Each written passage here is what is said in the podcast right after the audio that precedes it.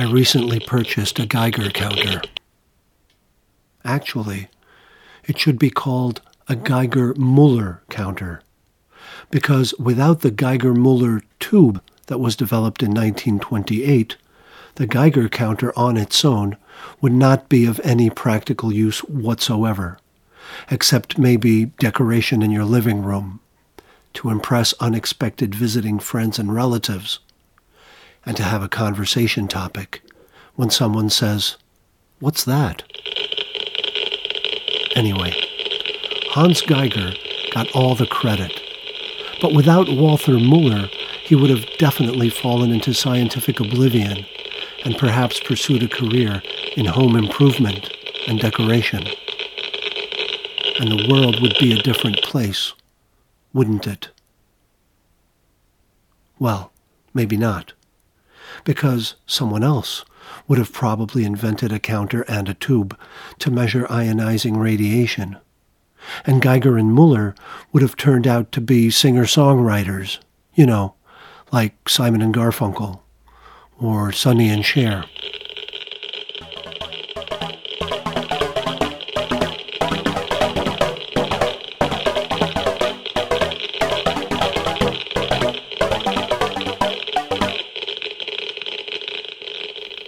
So, I recently bought a Geiger Muller counter.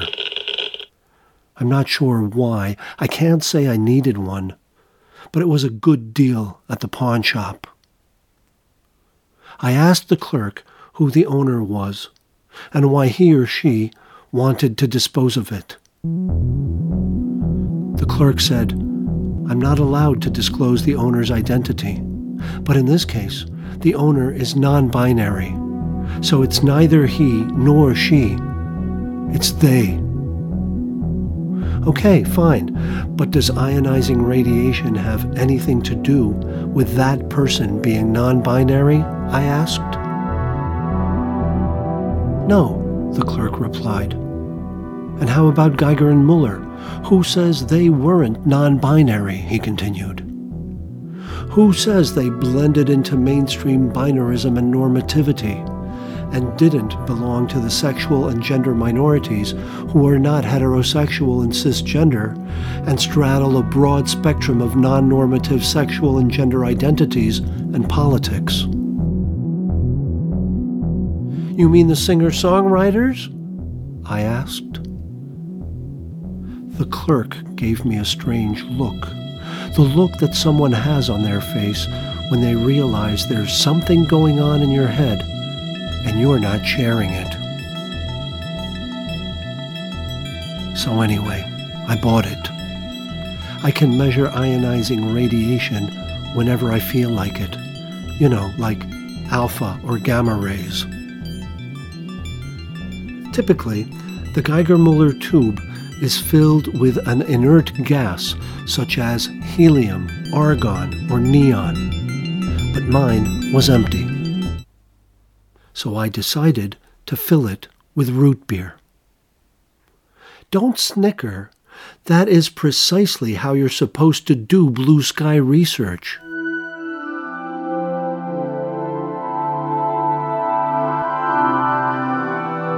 You start with a hunch, and one thing leads to another trial and error.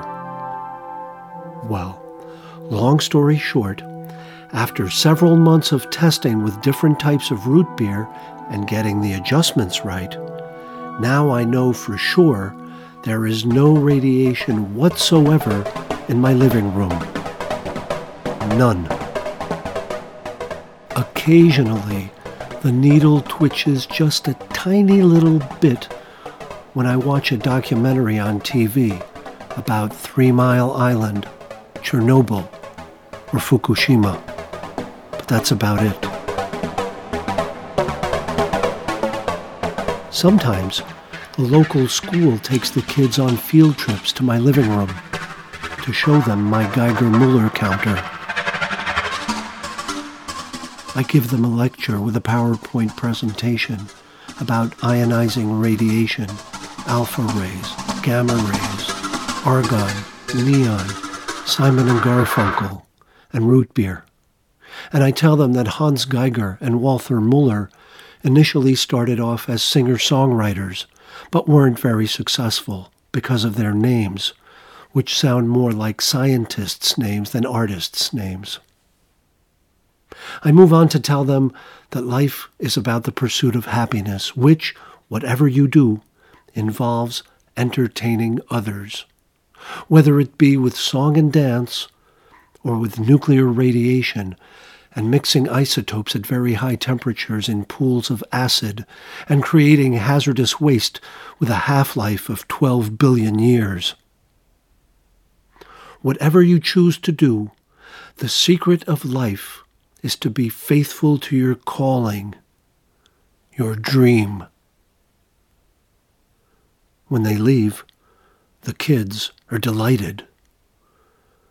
But the school teachers always give me that strange look.